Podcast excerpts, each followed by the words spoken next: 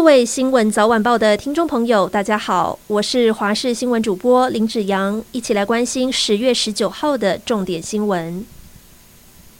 疾管署今天公布，今年第一例百日咳确诊病例是北部十多岁男性，已经接种百日咳疫苗，却在九月二十号出现喉咙痛、咳嗽、发烧且胸痛、头痛的症状，因为持续就医，症状没有改善，十月五号收治住院，采检通报之后，在昨天确诊。目前个案的病况稳定，持续住院治疗当中，已经匡列相关接触者四十八人。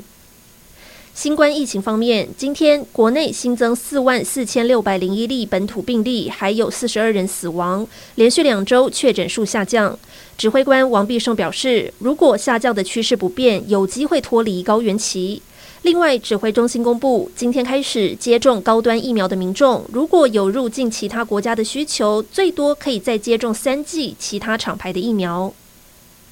泥沙台风带来灾情，持续要带您关心宜兰明池山庄受困民众的消息。受困第四天，消防人员和民间吉普车救援团队越过坍方挺进灾区。在今天，第一批一百二十二位及第二批六十五位游客已经脱困，在救难人员护送下到达下巴陵后，搭乘接驳车下山。有不少民众回想起这段经历，都还是心有余悸。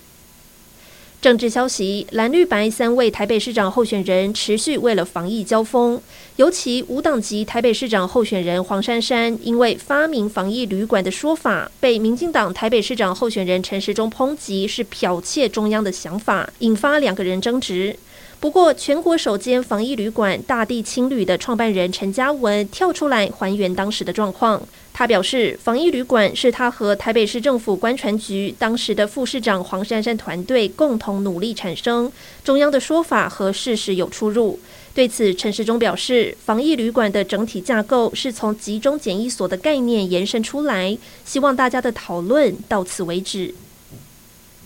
一般露营都在山上，但是海边也可以露营吗？台中高美湿地拥有独特的生态景观，是否在游客中心旁打造一个以湿地为主题的生态露营区，可以饱览海景第一排的风光？希望可以延长民众旅游的体验，刺激国旅市场。